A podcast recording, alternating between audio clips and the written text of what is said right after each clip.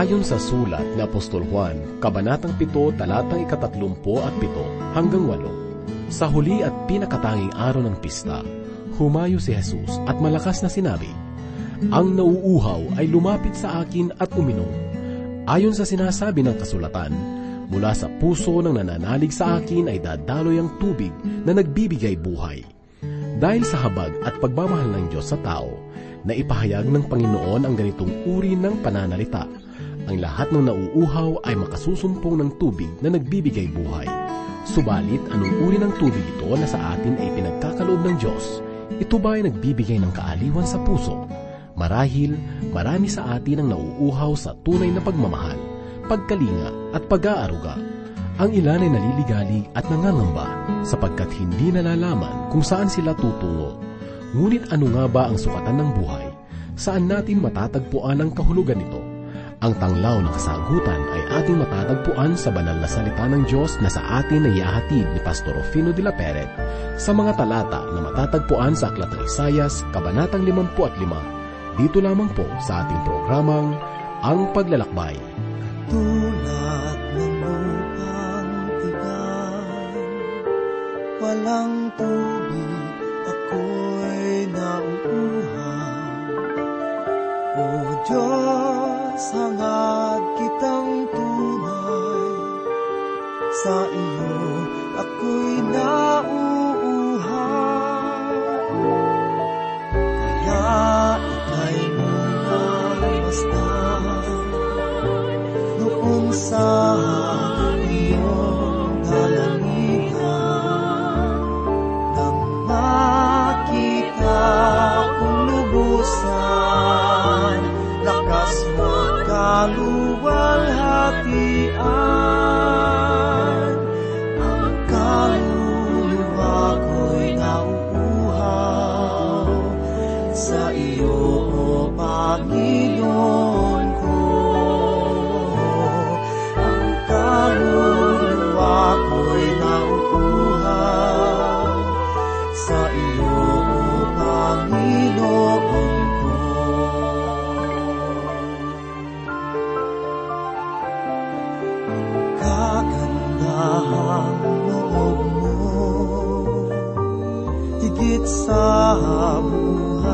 sa mundo.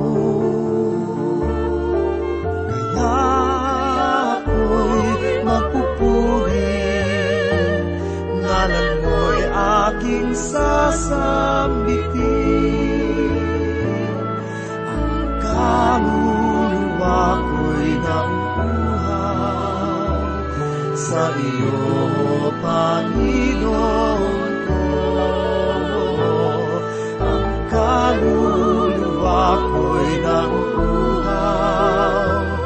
sa iyo, Panginoon ko.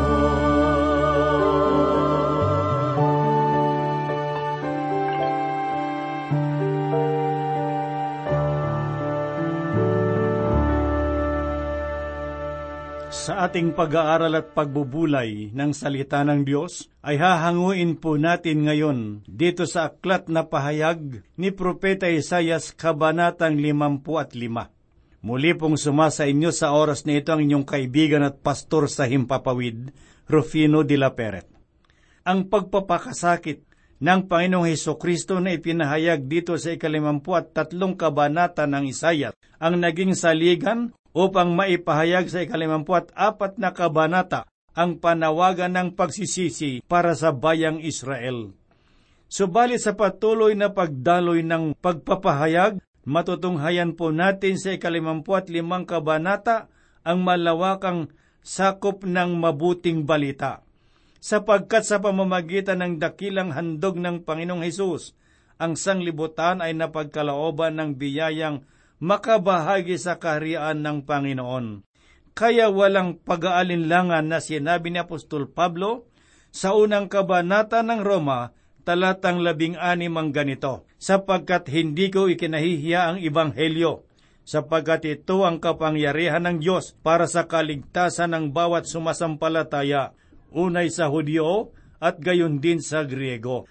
Ang kalagayan ng bansang Israel bilang bayan ng Diyos ay hindi nangangahulugan na nakahihigit sila sa atin sa larangan ng kabanalan. Sapagkat maliwanag na nagpapatotoo ang banal na kasulatan na sila man ay nagtataglay ng likas na kasalanan. Kay sarap gunitain na ang Diyos ay hindi nagtatangi, kundi nagnanais na ang lahat ay makakilala sa katotohanan. Kaya ang kanyang panawagan sa panahong ito ng biyaya ay laging natutuon sa pagbabalik loob at pananampalataya kay Kristo na siyang daan, siya ang katotohanan at siya ang buhay. Ang paanyayang ito ay hindi lamang nasasalig sa panukala ng Panginoon, kundi maging sa malayang kalooban ng mga taong makikinig sa minsahi ng Ibanghelyo. Basahin po natin ang unang talata ng ikalimampu at limang kabanata na sinabi ni Propeta Isayas. O lahat ng nauuhaw, pumarito kayo sa tubig, at siyang walang salapi, pumarito kayo kayo'y bumili at kumain. Pumarito kayo ngayon, kayo'y bumili ng alak at gatas nang walang salapi at walang halaga. Nakatatawag pansin na malaman na sa tuwing mangungusap ang Diyos, ang paunang diwa ng kanyang panawagan ay nagsisimula sa taus-pusong pananambitan. Ang kanyang panyaya ay para sa lahat, subalit ang kanyang bisa ay nagaganap lamang sa mga tao na nauuhaw. Sangayon sa komentaryo na sinulat ng isang kilalang dalubhasa na si Dr. F.C. Jennings, ay ganito po ang kanyang sinabi, Sino nga ba ang tinatawagan ng dakilang Panginoon sa pahayag na ito? Hindi ba't yaon lamang mga nauuhaw? Kung gayon, ang paanyaya ay hindi lamang naukol sa mga taong may espiritual na pangangailangan, kundi sa mga taong nagnanais na mapawi ang uhaw sa kanilang kaluluwa. Dahil dito, masasabi ko na ako man ay nauuhaw at naghahangad na puspusin ng tubig na mula sa Diyos ang aking puso. Sapagkat hindi mga seremonya at mga paniniwalang pangrelihiyon lamang ang pumupuno sa aking kaluluwa, kundi ang pag-ibig at biyaya ng Panginoon. Ang panawagang ito ay isang paanyaya, subalit sa bawat nagsasabi na hindi ko kailangan ng tubig na iyan, sapat na sa akin ang yaman ng mundo. Hindi ako nauuhaw sa salita ng Diyos. Ang kanilang buhay ay magiging tulad ng disyerto o tigang na lupa Subalit ang ganitong paniniwala ay hindi dapat na maging takbo ng ating isipan, sapagkat ang anak ng Diyos ay nagwika sa ikaapat na kabanata sang ayon sa Ebanghelyo ni Mateo, talatang apat. Hindi sa tinapay lamang mabubuhay ang tao, kundi sa bawat salitang lumalabas sa bibig ng Diyos. Kaibigan, natuklasan mo na ba sa iyong buhay na ang pita ng laman ang salapi ay hindi nakapagbibigay ng tunay na kagalakan, kung ating lilimiin ang sinabi ng Panginoon, makikita po natin na ang kanyang kaloob ay walang bayad, sapagkat ganito po ang sinabi ng Diyos, Pumarito kayo, kayo'y bumili at kumain ng alak, at gatas ng walang salapi at walang halaga. Nagpapatunay ito na ang biyaya ng Diyos ay walang bayad, ito ay mula sa kanyang kagandahang loob at naguumapaw na habag sa taong makasalanan. Tunghayan po natin ang tatlong uri ng inumin na kanyang inialok sa mga nauuhaw. Sangayon sa talata, ang unang inumin ay tubig. Sa wikang Hebreo, ang pagkakagamit ng salitang ito ay nasa diwa ng pangkaramihan. Subalit nakatatawag pansin na malaman na nasusulat ito sa pang-isahan. Ang ibig sabihin, ang tubig na tinutukoy ng Diyos ay sumasagisag sa kasaganaan at kalinisan na matatagpuan sa iisang kalagayan lamang. At saang kalagayang iyon matatagpuan? Kung babasahin po natin ang bagong tipan, matutunghayan natin sa ikapitong kabanata ng Ibanghelyo sang ayon kay Juan, talatang 37 na si Kristo man ay inalok ng tubig ang sabi ng Panginoon. Nang huling araw ng dakilang araw ng pista, si Jesus ay tumayo at sumigaw na nagsasabi, Kung ang sino man ay nauhaw, lumapit siya sa akin at uminom. Ang tubig na ipinagkakalob ng Diyos kung gayon ay matatagpuan lamang kay Kristo na siyang buhay na tubig at kaligtasan. Ang ikalawang inumin ay alak. Sa lumang tipan, ang inuming ito ay sumasagisag ng kagalakan, kaya ito ang ginagamit sa tuwing ang isang tao ay nakakaranas ng mabibigat na problema. Mababasa po natin sa ika-tatlumpuat isang kabanata ng Kawikaan, talatang anim na ganito. Bigyan mo ng matapang na inumin ang malapit ng mamatay at ng alak ang nasa mapait na kaguluhan. Ngunit ang bagong tipan ay nagpapahayag ng espiritual na kahulugan.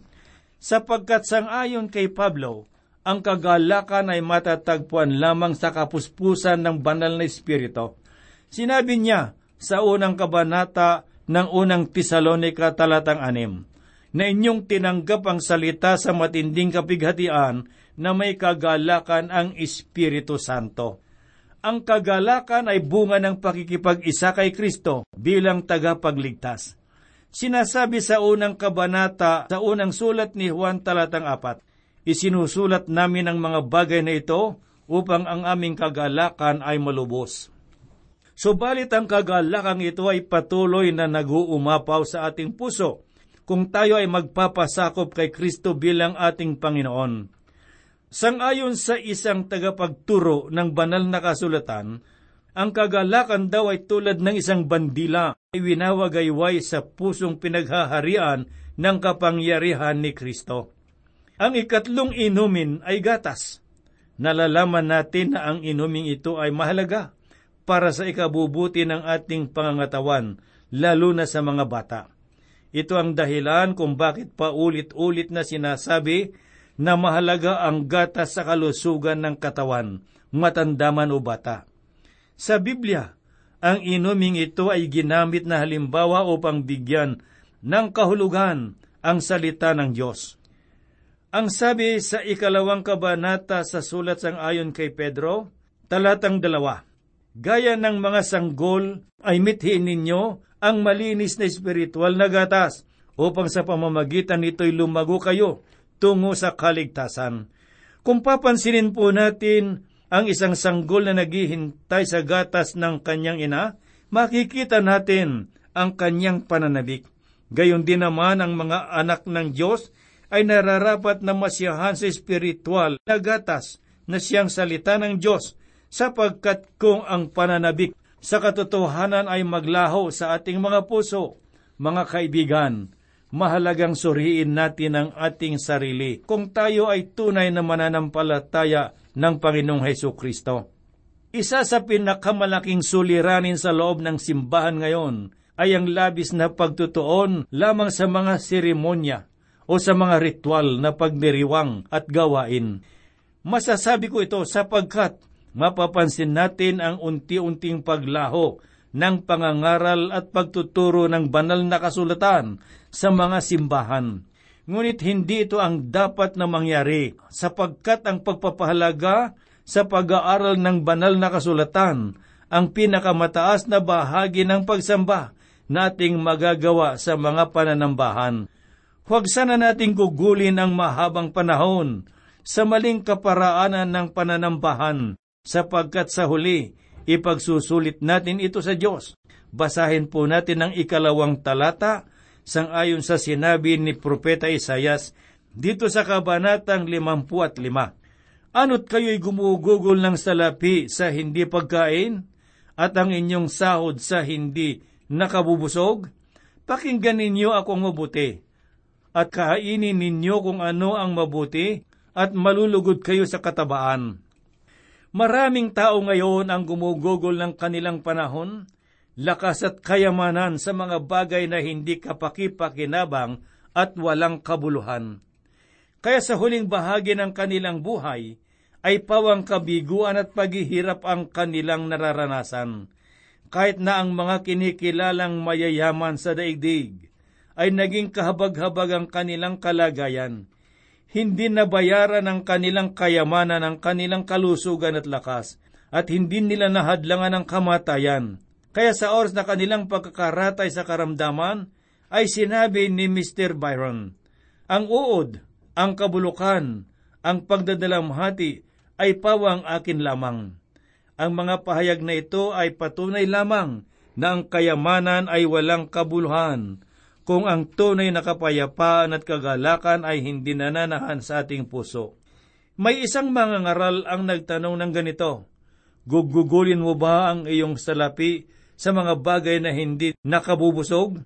Kaibigan, ang salita ng Diyos ang tunay na tinapay na magbibigay sa atin ng lakas at kagalakan. Tuturoan tayo nito na makita ang tunay na kabuluhan ng buhay sa pamamagitan ng kanyang liwanag at katotohanan. Pakinggan naman po natin ngayon ang sinasabi sa ikatlong talata. Ang inyong tainga ay inyong ikiling at pumarito kayo sa akin. Kayo'y makinig upang ang inyong kaluluwa ay mabuhay. Ako'y makikipagtipan sa inyo ng walang hanggan, ayon sa tapat na kahabagang ipinakita kay David. Minsan ay mayroong taong walang kinikilalang Diyos ang nagtanong sa isang lingkod ng Panginoon na ganito ang kanyang sinabi, Pastor, meron akong katanungan sa iyo.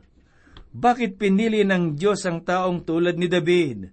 At dahil nalalaman ng pastor na ang kanyang katanungan ay isa lamang panunubok, sinagot siya ng pastor, Hindi mo ba nalalaman kung bakit?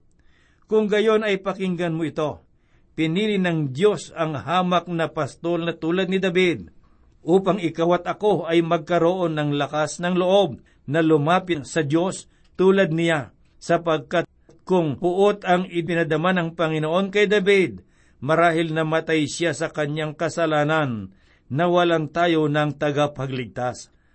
Tinanggap natin ang biyaya sa pamamagitan ni Kristo na namatay para sa ating kasalanan.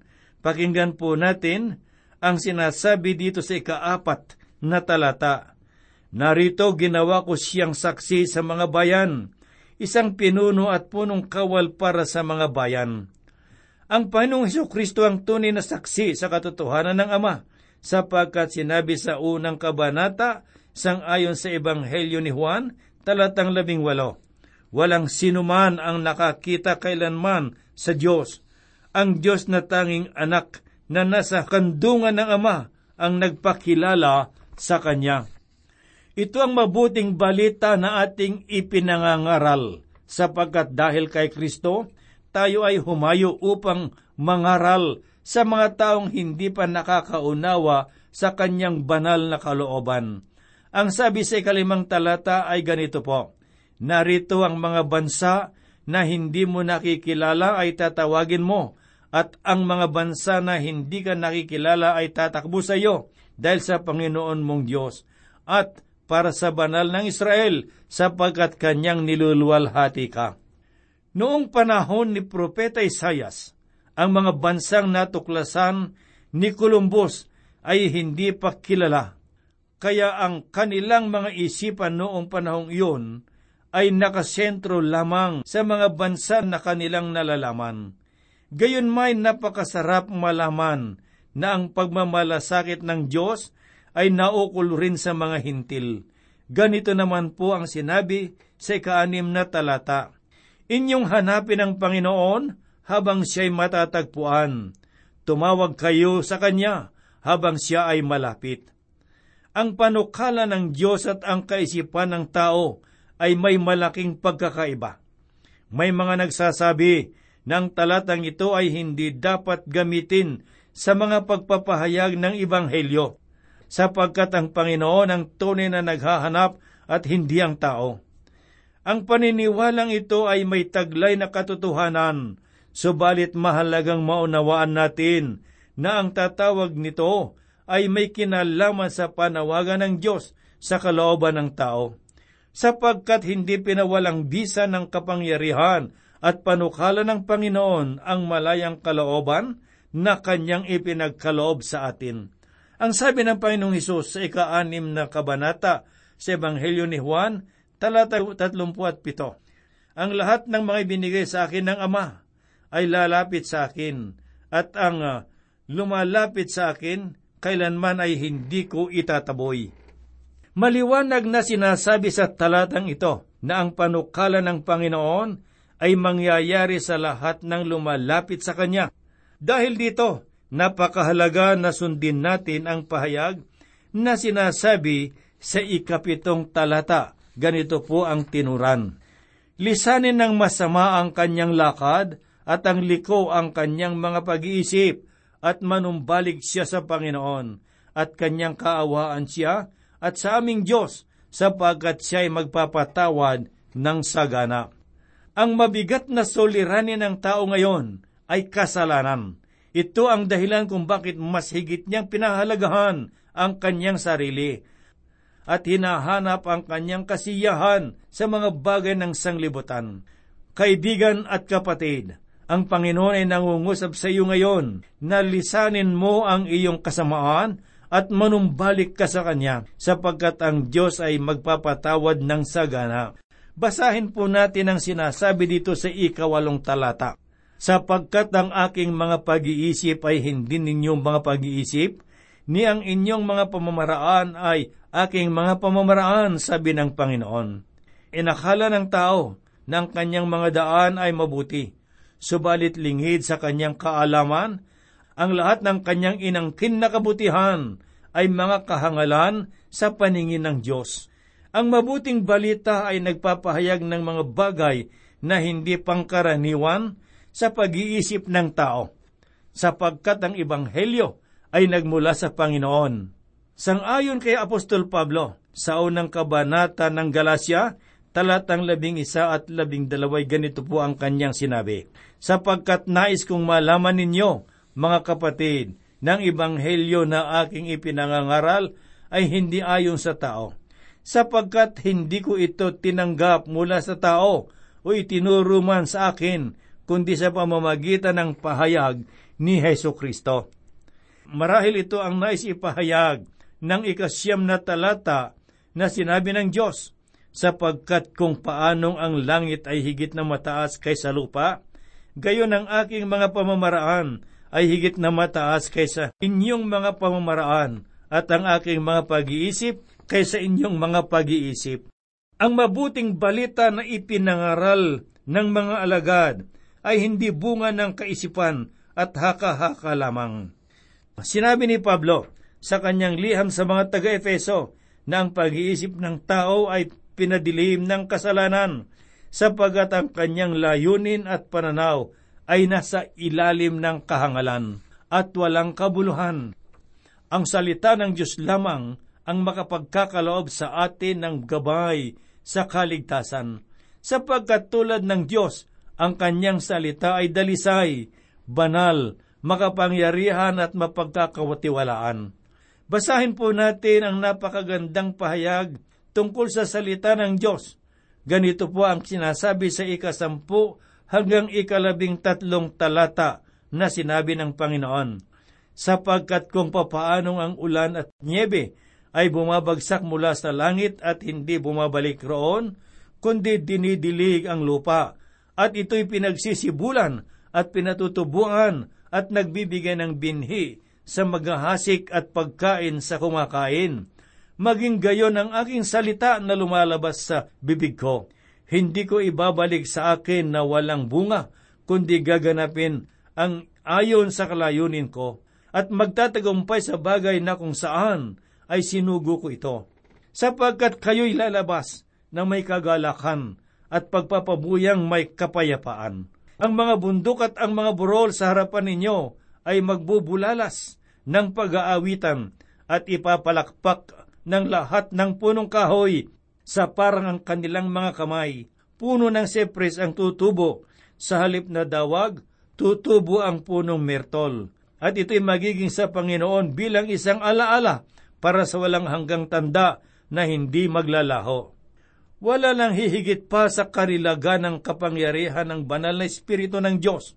Ang buhay ay nagkakaroon ng kasiyahan kung ito ay nagiging kabuang bahagi ng ating buhay, Nawa liwanagan ng Diyos ang ating mga puso upang sa pamamagitan ng kanyang salita, tayo ay manumbalik sa pamamagitan ni Kristo na kanyang anak na namatay para sa atin mga kasalanan.